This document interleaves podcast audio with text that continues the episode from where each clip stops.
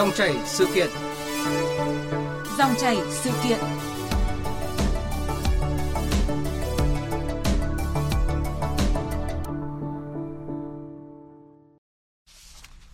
Thưa quý vị, thưa các bạn, nhà nước có nên quản lý tiền công đức hay không đang là vấn đề thu hút sự chú ý đặc biệt của dư luận khi Bộ Tài chính lấy ý kiến lần thứ hai các bộ ngành và các bên liên quan cho dự thảo thông tư hướng dẫn quản lý thu chi tài chính cho công tác tổ chức lễ hội và tiền công đức, tài trợ cho di tích và hoạt động lễ hội. Dự thảo đề xuất nhà nước sẽ quản lý tiền công đức đã vấp phải nhiều ý kiến trái chiều, đặc biệt là từ phía Giáo hội Phật giáo Việt Nam. Để có thêm góc nhìn về câu chuyện này, ngay sau đây chúng tôi có cuộc trao đổi với tiến sĩ Bùi Hoài Sơn, Viện trưởng Viện Văn hóa Nghệ thuật Việt Nam và chuyên gia kinh tế tiến sĩ Nguyễn Minh Phong. Quý vị và các bạn có thể đặt câu hỏi với hai vị khách mời qua số điện thoại không hai bốn ba chín ba bốn một không bốn không. Xin nhắc lại số điện thoại không hai bốn ba chín ba bốn một không bốn không. Vâng, xin cảm ơn tiến sĩ Bùi Hoài Sơn và tiến sĩ Nguyễn Minh Phong đã tham gia chương trình cùng với chúng tôi. Trước tiên xin mời hai vị khách cùng quý vị và các bạn nghe một số nội dung đáng chú ý của dự thảo thông tư hướng dẫn quản lý thu chi tài chính cho công tác tổ chức lễ hội và tiền công đức, tài trợ cho di tích và hoạt động lễ hội đang được Bộ Tài chính lấy ý kiến. Dự thảo thông tư gồm bảy điều, trong đó điều hai nhận được nhiều ý kiến trái chiều nhất với quy định việc công đức tài trợ cho tổ chức lễ hội, di tích và hoạt động lễ hội mang tính tự nguyện, không được ép buộc tổ chức cá nhân đóng góp, không tiếp nhận tiền công đức tài trợ kèm theo các điều kiện làm sai lệch bản chất, nội dung, ý nghĩa lịch sử, giá trị văn hóa truyền thống của lễ hội, làm sai lệch kiến trúc di tích, không được lợi dụng việc tổ chức lễ hội, quản lý và sử dụng di tích nhằm mục đích trục lợi cá nhân, phục vụ lợi ích nhóm. Theo dự thảo thông tư, tiền công đức không thuộc sở hữu cá nhân và không phản ánh vào ngân sách nhà nước mà được để lại toàn bộ cho cơ quan đơn vị tổ chức lễ hội, quản lý di tích sử dụng. Việc tiếp nhận quản lý sử dụng tiền công đức tài trợ cho tổ chức lễ hội, di tích và hoạt động lễ hội phải có sổ sách thu chi nhằm đảm bảo tính công khai, minh bạch, đúng mục đích.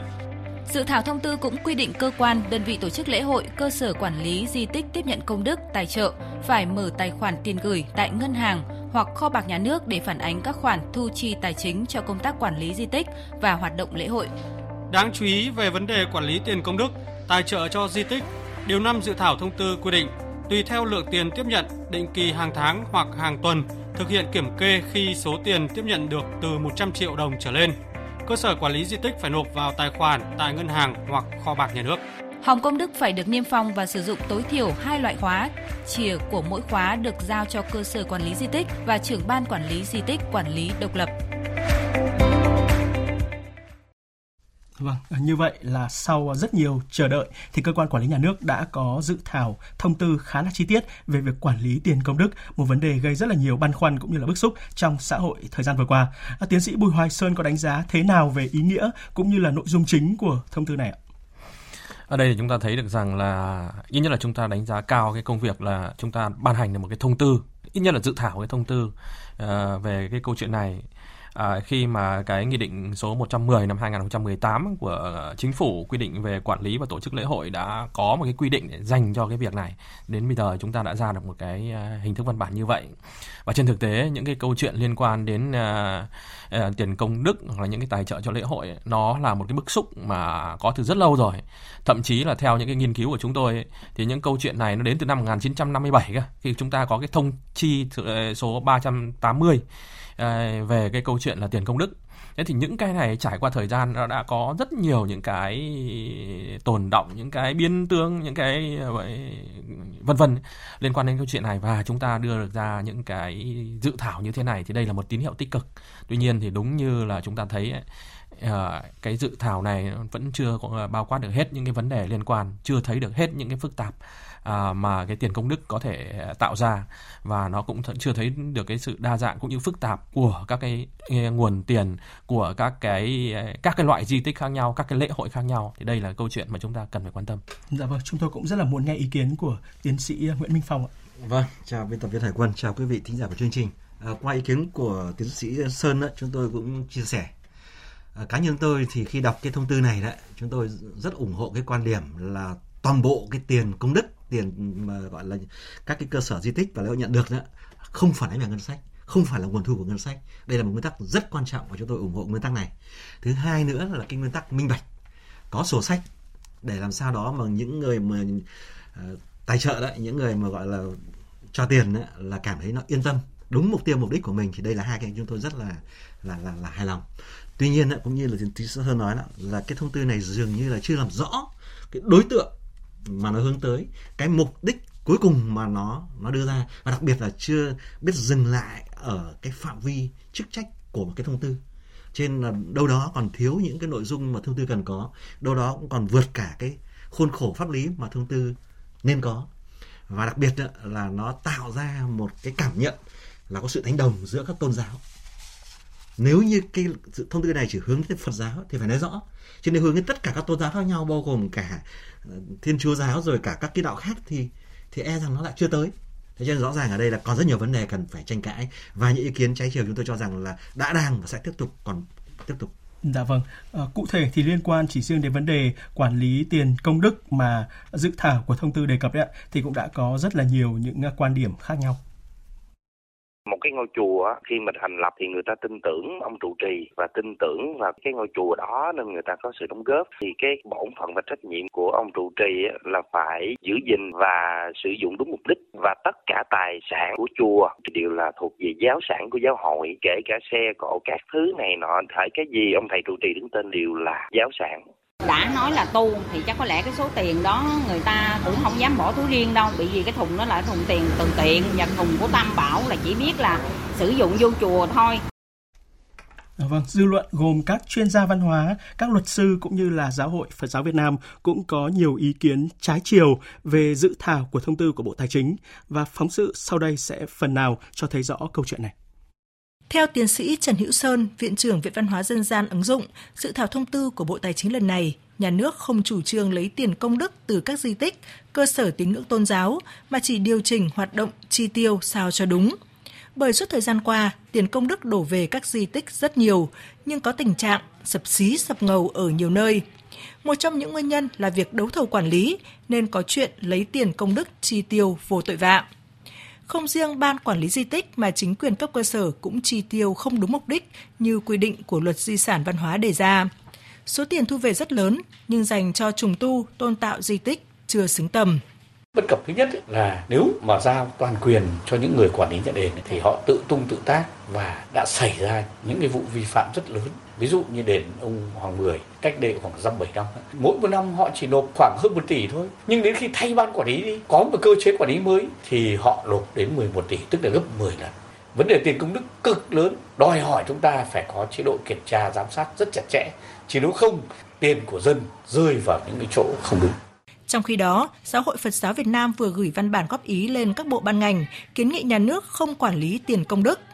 Theo Giáo hội Phật giáo Việt Nam, thuật ngữ tiền công đức chỉ được sử dụng cá biệt trong Phật giáo và một số tôn giáo, tín ngưỡng, chứ không phải được sử dụng trong tất cả các tôn giáo ở nước ta. Cùng bản chất pháp lý như tiền công đức thì các tôn giáo khác sử dụng các từ như tiền lễ, tiền khấn, tiền dâng. Vì vậy, dự thảo thông tư chỉ sử dụng thuật ngữ được dùng cá biệt cho Phật giáo và một số tôn giáo khác là tiền công đức sẽ không đảm bảo sự bình đẳng giữa các tôn giáo trước pháp luật.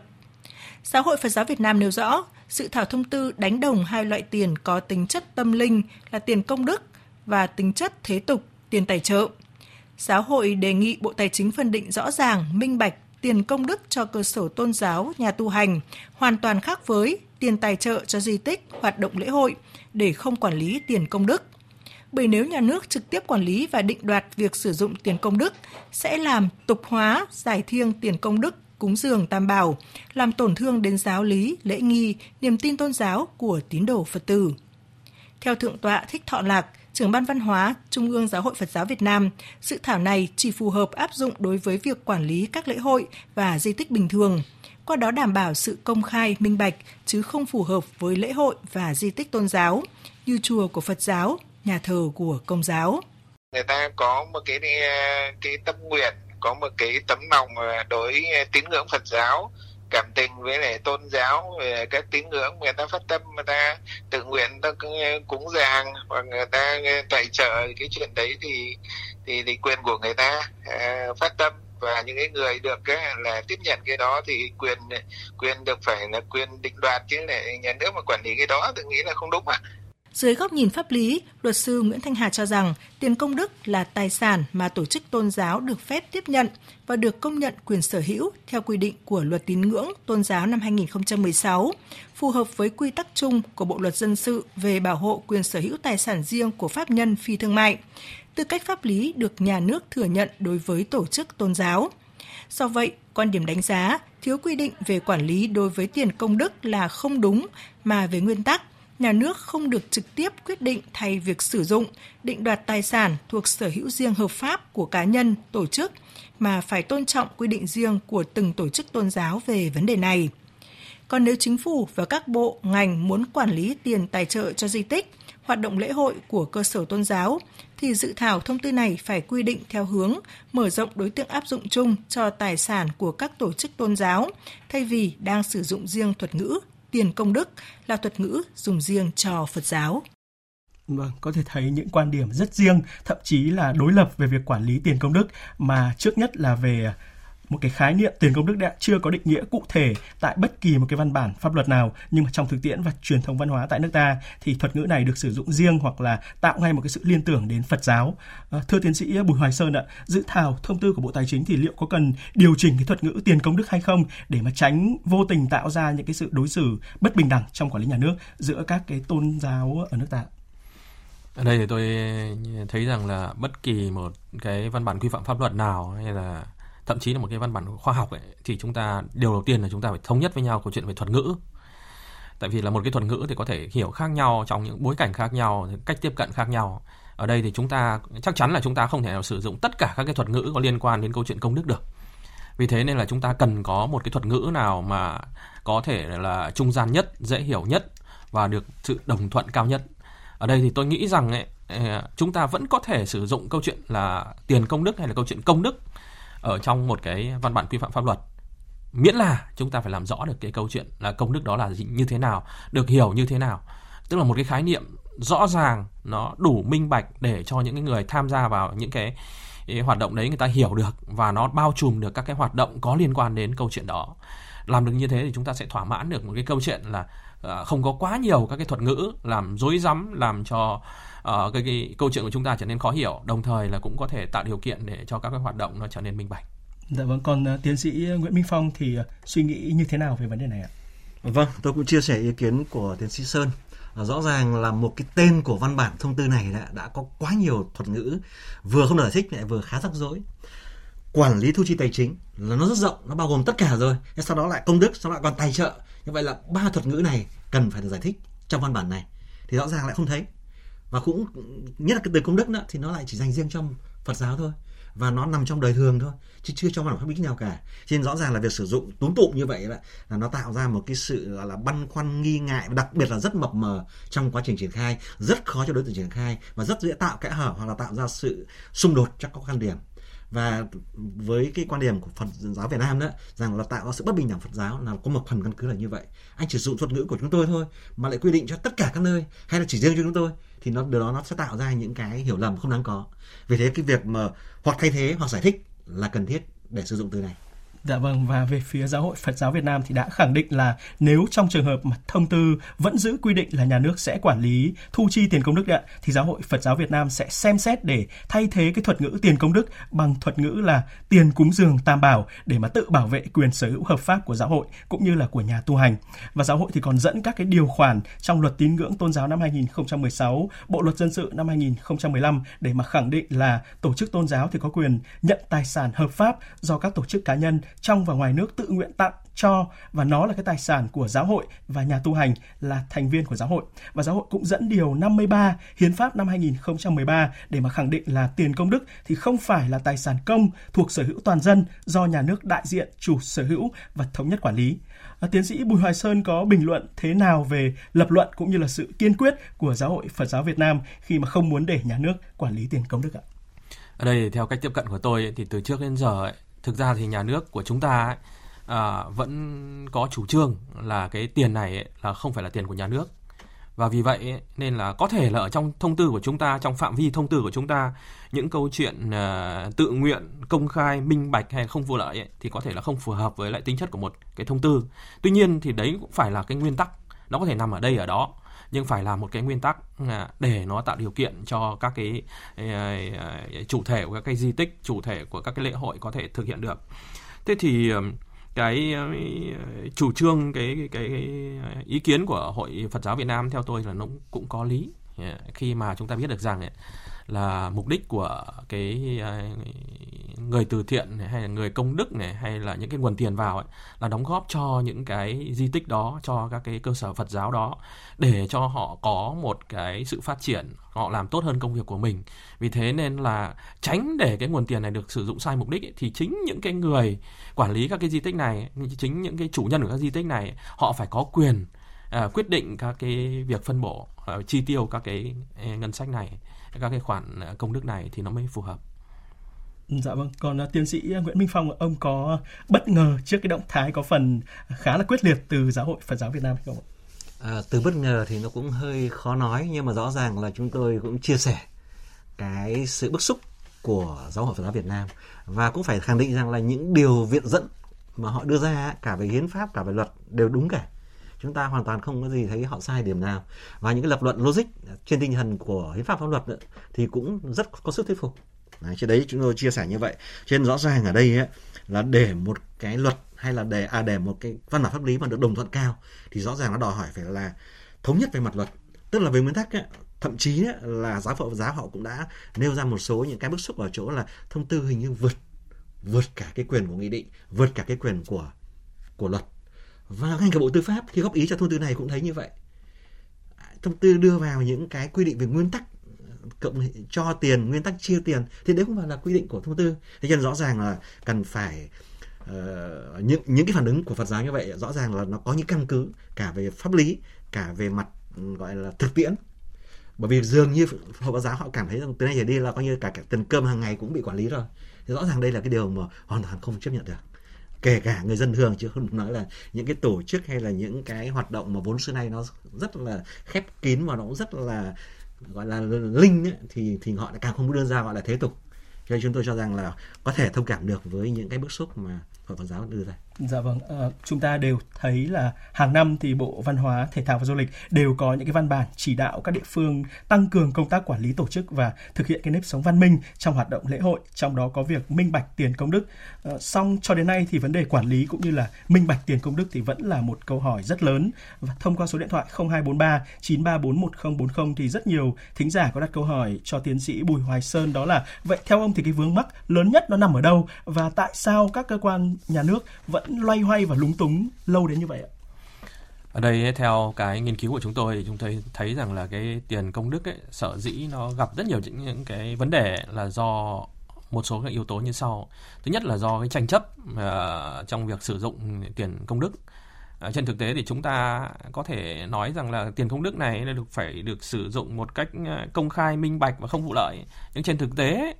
thì ở các địa phương ấy, dù có những quy định này, quy định kia ấy, ở các cái di tích dù có thể có những cái quy định này, quy định kia, nhưng trên thực tế là người ta không đạt được câu chuyện đó.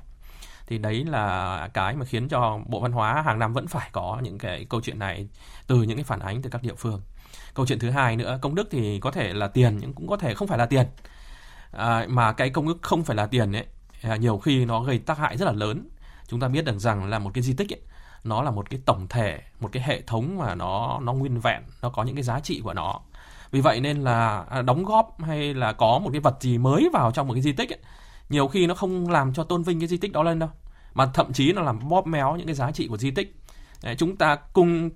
tiến một cái con sư tử đá mà nó không phù hợp với lại một cái ngôi chùa chẳng hạn, thì nó có tác hại vô cùng là nghiêm trọng, nó ảnh hưởng đến những giá trị và vẻ đẹp của di tích, vân vân. Hay là chúng ta à, có tiền để công đức để sửa cái này sửa cái kia ở trong một cái chùa chẳng hạn, thì nó có luật hoặc là nó có những cái giá trị của di tích mà không phải ai động vào cũng làm cho nó tốt hơn được. Vì thế nên là có nhiều những cái di tích mà có quá nhiều tiền ấy, thì nó lại trở nên là mất giá trị. Ừ. Thì những cái đó là những cái lý do rất là thuyết phục để cho chúng ta hàng năm vẫn phải có những cái văn bản để còn củng cố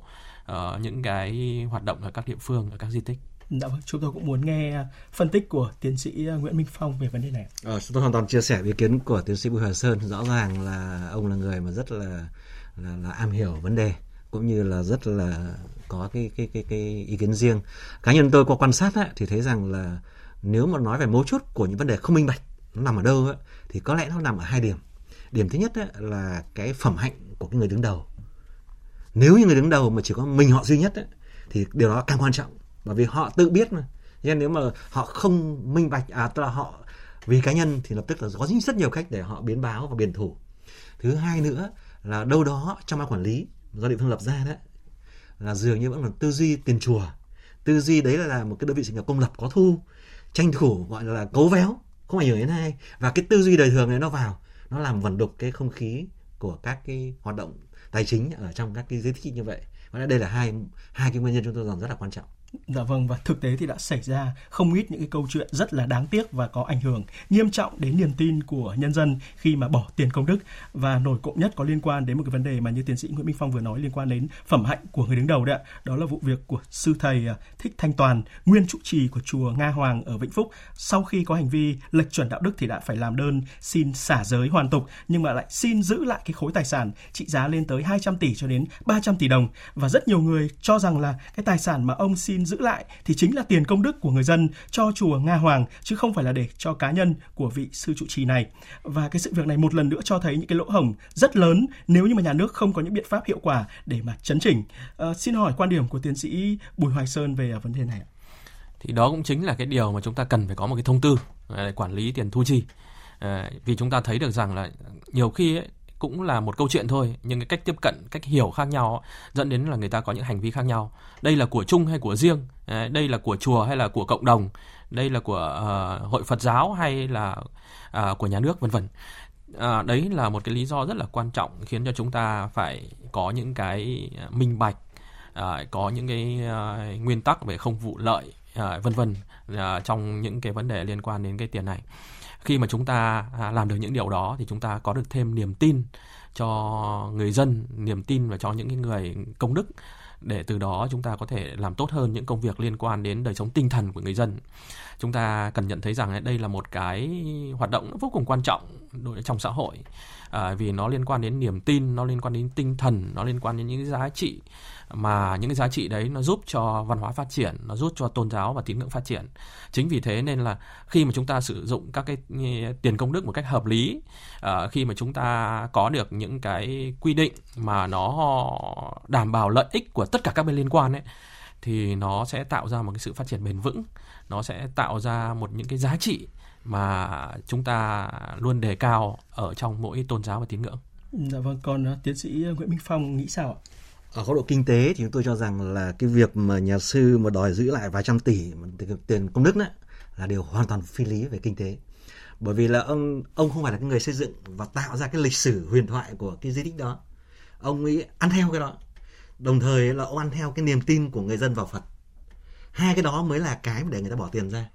Tất nhiên nếu ông ấy là người phẩm hạnh, ông ấy khéo thuyết phục, ông ấy tạo được niềm tin thì tiền nó sẽ nhiều hơn. Nhưng mà không phải vì cá nhân ông đấy mà người ta công hiến hai trăm tỷ để ông đòi giữ lại. Nhưng về mặt kinh tế rõ ràng đây là cái điều mà không thể. Giống như ông làm sale đó, ông làm sale của một doanh nghiệp, nó cách nó hơi thô thô là như vậy, mà ông đòi giữ lại toàn bộ cái lợi nhuận của doanh nghiệp là không được, bởi vì nó là toàn bộ cái tài sản của doanh nghiệp cũng như là cái uy tín doanh nghiệp trước đó và sau đó, chứ không phải là là do cái tài của ông. Mặc dù ông cũng là người rất quan trọng, nhưng mà chúng ta có thể hiểu một cách hơi hơi hơi khập khiễng như vậy, nhưng mà để dễ hiểu. Do đó là cái việc ông giữ lại hoàn toàn là không thể được. Dạ vâng, ở một cái chiều hướng trái ngược thì trên thực tế đã, chúng ta cũng phải ghi nhận là có những cái cơ sở tôn giáo tín ngưỡng làm rất là tốt vấn đề quản lý tiền công đức, như là Miếu Bà Chúa Xứ Núi Sam ở tỉnh An Giang. À, theo tiến sĩ Bùi Hoài Sơn thì chúng ta có thể học hỏi những cái kinh nghiệm quản lý tiền công đức như thế nào từ những cái mô hình rất là minh bạch này. Ở đây thì chúng ta thấy rằng là nó có một số các cái mô hình nó quản lý uh, tiền công đức rất là hiệu quả. Nhưng điều đó thì cũng không có nghĩa rằng là các cái mô hình này có thể áp dụng được cho tất cả các di tích. Vì là các di tích của chúng ta thì nó có các cái quy mô khác nhau, nó có các cái mức độ quản lý khác nhau, nó là của cộng đồng, của cá nhân hay là của các cái cấp khác nhau. Thế nên là chúng ta cần phải lưu ý câu chuyện đó trước khi chúng ta bàn về câu chuyện của Bà Chúa Xứ Núi Sam. Câu chuyện của Bà Chúa Xứ Núi Sam ấy, chúng ta thấy được rằng là sở dĩ họ làm tốt như vậy ấy, vì cái cái cái tự quản cộng đồng của họ rất là tốt. Cái tự quản của họ ấy đã đảm bảo cho cái câu chuyện uh, như chúng ta vẫn muốn đề cao trong cái công việc uh, quản lý tiền công đức đó. Đó là câu chuyện về tự nguyện, đó là câu chuyện về công khai, đó là câu chuyện về minh bạch hay là câu chuyện về không vụ lợi. khi mà tất cả các bên liên quan ở trong cộng đồng hay là từ cái tự quản cộng đồng đó, các cơ quan quản lý nhà nước có thể tạo điều kiện cho cái nâng cao hơn nữa cái vai trò cộng, cộng đồng, tự quản cộng đồng ấy, thì nó khiến cho cái, cái câu chuyện này được quản lý minh bạch. Và từ cái, cái nguồn tiền công đức này ấy, nó lại đem lại lợi ích cho tất cả các bên liên quan nữa. Tất cả mọi bên đều hài lòng, dung hòa tất cả các lợi ích, thì đó chính là một trong những cái mà họ làm tốt. Thì câu chuyện như thế này, tức là họ chưa cần phải đợi đến thông tư của nhà nước đâu, họ chưa cần phải đợi đến những cái văn bản quy phạm pháp luật cao hơn để chế tài đâu. Chính từ những cái nhận thức của họ, chính từ cái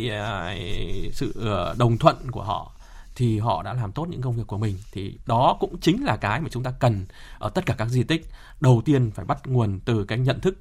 bắt nguồn từ cái việc là chúng ta làm sao hài hòa các cái lợi ích từ tất cả các bên liên quan, thì cái câu chuyện quản lý cái tiền công đức này, làm sao để chi tiêu các cái tiền công đức này một cách hợp lý ấy, nó sẽ đạt được hiệu quả. Dạ vâng, vậy cùng với góp ý thông tư dự thảo của Bộ Tài chính thì về lâu dài để mà có thể quản lý tốt nguồn tiền công đức và ngăn chặn cái tình trạng thất thoát hay là thiếu minh bạch gây mất niềm tin trong nhân dân, thì theo tiến sĩ Nguyễn Minh Phong, đâu là những cái việc chúng ta cần ưu tiên làm ngay lúc này ạ? Chúng tôi cho rằng là trước hết là chúng ta nên có một cái văn bản pháp lý đủ tầm để mà định nghĩa tiền công đức, cũng như định nghĩa những cái dòng tiền uh, ra vào của những cái hoạt động mà tôn giáo hoặc là di tích hoặc là những cái hoạt động mang tính tâm linh. Và đồng thời chúng ta xác định rõ đối tượng nào cần quản lý, sẽ có những văn bản phù hợp. Nếu mà vào quản lý chung thì cũng phải có từ ngữ phù hợp, văn bản phù hợp. Còn nếu quản lý riêng thì sẽ áp dụng riêng. Nhưng mà trước khi ban hành thì nên lấy ý kiến đề xuất từ chính những cơ sở, từ chính những cái người đối tác mà chịu tác động, làm đúng quy trình. Thì khi đã chúng ta làm đúng quy trình ý, thì đỡ bị những cái sức phản ứng quyết liệt như kiểu vừa rồi. Rõ ràng là trong quy trình văn bản vừa rồi là chưa đúng quy trình, chưa lấy ý kiến của đối, đối tượng chịu uh, bị ảnh hưởng, do đó là nó gặp những phản ứng như vậy và rất là không tốt, không không không không có lợi cho vấn đề tuyên truyền. Cái thứ hai nữa là anh phải thống nhất các cấp độ văn bản. Thông tư phải thống nhất với nghị định, nghị định phải thống nhất với luật, chứ không thể có cái chuyện mà trên thì lỏng dưới thì chặt, hoặc là trên hẹp dưới mở, tức là nó tạo ra một sự bất nhất, và như vậy nó sẽ không đúng cái cái cái cái phạm vi của luật. Cái thứ ba nữa đó là cần phải phân biệt thật rõ cái đối tượng mình quản lý để nó tránh tránh mập mờ, vừa là kẽ hở pháp luật, vừa là bị bất đồng ý kiến và không có sự đồng thuận trong xã hội. Hơn nữa là nên khuyến khích giữa cơ chế nhà nước hướng dẫn với cơ chế cộng đồng. Cộng đồng như là vừa rồi tiến sĩ Sơn có nói ở chỗ bà Sam đấy, ở chỗ cái cái cái cái mà được quản lý tốt ấy. Rõ ràng khi mà dư luận cộng đồng và kiểm soát cộng đồng tốt thì nó còn hiệu quả hơn quản lý nhà nước. Niềm tin, đạo đức rồi các cái yếu tố tâm linh và đặc biệt là cái dư luận cộng đồng ấy, nó có nó có sức điều chỉnh mạnh hơn là các văn bản pháp lý nhà nước. Thì đấy là một trong những điều chúng tôi cho rằng là nên có sự kết hợp, bởi vì đây là một cái hoạt động rất đa dạng, không nên cứng nhắc. Hy vọng rằng một văn bản này có thể là quản lý được tất cả. Với tình hình đấy, chúng tôi cho rằng là uh, thông tư nên có sự xem xét, và các cái quy định tương lai tương tự như vậy nên có sự xem xét để tính tới yếu tố đặc thù của quản lý văn hóa, đồng thời là tính tới những cái cơ chế bổ sung, và đặc biệt là phải tuân thủ các quy định của pháp luật. Trước khi uh, thực hiện và trong quá trình thực hiện nên có những cái sự trao đổi rộng rãi, lấy ý kiến và đặc biệt là quán quán triệt được, tiếp thu được tất cả các ý kiến cần thiết, để từ đó có sự hài hòa cân nhắc xử lý trước trước khi công bố một cách rộng rãi. Dạ vâng, chúng tôi rất là muốn được nghe quan điểm của tiến sĩ Bùi Hoài Sơn. Ở đây thì tôi rất là tán thành với lại ý kiến của tiến sĩ Phong. Ở đây tôi thấy rằng là cái quan trọng ở đây là cái thông tư của chúng ta ít nhất là bây giờ là đã có rồi, đã đã dự thảo rồi, thì nó là một cái văn bản để tạo ra cái sân chơi, tạo ra cái luật chơi, để từ đó nó sẽ hỗ trợ cho cá nhân, rồi cộng đồng, rồi doanh nghiệp vân vân, người ta có thể tham gia vào cái này một cách minh bạch rõ ràng. Vì thế nên là chúng ta cũng cần cái chất lượng của cái thông tư này. Thứ hai nữa là tôi cũng tán thành cái câu chuyện là chúng ta cần phải có một cái quy trình để có cho cái thông tư nó có một cái chất lượng tốt nhất. Và trong các cái quy trình đó thì lấy ý kiến của các bên liên quan, đây là một cái điều hết sức quan trọng. Khi mà chúng ta có được cái ý kiến của uh, các cái bên liên quan, uh, có cái lợi ích, có cái trách nhiệm uh, liên quan đến vấn đề này ấy, thì khi đó thì chúng ta sẽ có được một cái văn bản nó có ý nghĩa, nó hoàn chỉnh, nó tiệm cận đến chân lý, nó, nó tiệm cận đến thực tiễn của cuộc sống. À, cái điều đó là vô cùng quan trọng, vì tôi thấy rằng nó có một cái lỗ hổng ở trong cái quá trình ban hành quy phạm pháp luật của chúng ta, là nhiều khi chúng ta đưa các văn bản quy phạm này lên những cái địa chỉ mà những địa chỉ đó thì không đến được với những người cần đến. Thì đó là một cái câu chuyện mà chúng ta cần phải khắc phục trong việc là ban hành các quy phạm pháp luật sau này. Dạ vâng. À, nếu như mà cụ thể để mà đóng góp mà sửa đổi cho cái thông tư dự thảo của Bộ Tài chính thì tiến sĩ Bùi Hoài Sơn có đóng, muốn đóng góp ý kiến gì ạ? Ở đây thì chúng ta cần phải hiểu rõ được câu chuyện là à, chúng ta đang ban hành một cái thông tư, mà với cái điều kiện của một cái thông tư ấy, thì những cái uh, thông tin gì thì nên đưa vào và thông tin gì thì không nên đưa vào, và chúng ta cần phải có những cái văn bản uh, quy phạm pháp luật khác nó cụ thể hơn hoặc là nó phù hợp hơn. Thế thì những cái câu chuyện liên quan đến đến đến những cái bên liên quan chẳng hạn, lợi ích của những bên liên quan hay là trách nhiệm của các bên liên quan chẳng hạn, thì chúng ta cũng phải đưa vào trong cái thông tin này một cách rõ ràng hơn, để từ đó thì khi mà à, những cái đối tượng đó à, họ dựa vào thông tư này họ có thể biết được là họ được làm gì, nên làm gì và phải làm gì. Dạ vâng ạ. Một lần nữa xin được cảm ơn tiến sĩ Bùi Hoài Sơn, Viện trưởng Viện Văn hóa Nghệ thuật Việt Nam, và chuyên gia kinh tế tiến sĩ Nguyễn Minh Phong đã bàn luận cùng chúng tôi.